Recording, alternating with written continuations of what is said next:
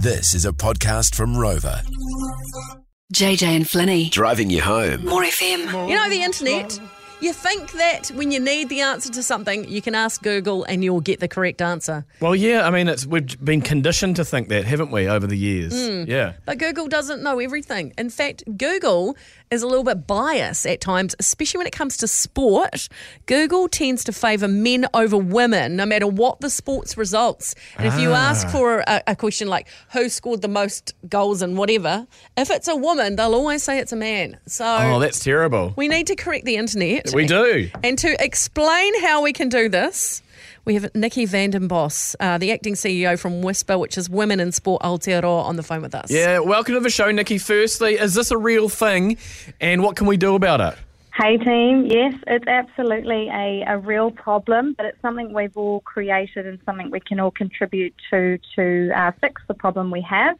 In essence, at the moment, a lot of our search results, when we chuck in a, a question like, to J J's point, who scored the most amount of goals in international football, would return a gender-favoured response. And that doesn't necessarily reflect the accurate information. So the example here is that when I chuck that into my search engine, Cristiano Ronaldo is most of the time the response I will get, when actual fact, Christine Sinclair is the highest international goal scorer in football. Wow. Hmm. How we can all help, how we can all get behind this and ensure that our sportswomen uh, receive the visibility and the, the profile that we would want them to have online is to uh, report these inaccuracies, seek them out and report them. And there's a really simple tool to be able to do that via correct the internet dot com. Right, so we go to correct the internet dot com, we see a few stats and false, uh, let's say, search results, mm. and we can click on them and it will take us to the Google part where we can report it. So it's pretty straightforward and easy, isn't it?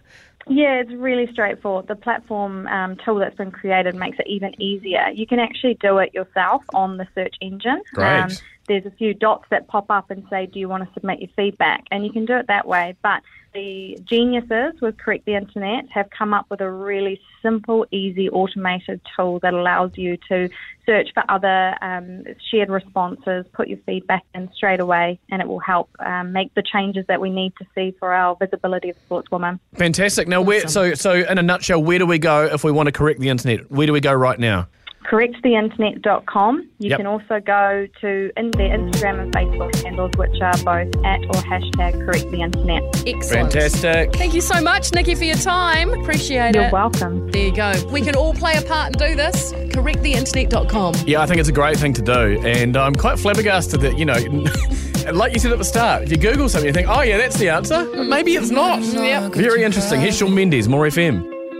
Oh, until you're staring at a picture of the only girl that matters. Oh, I know what we're supposed to do.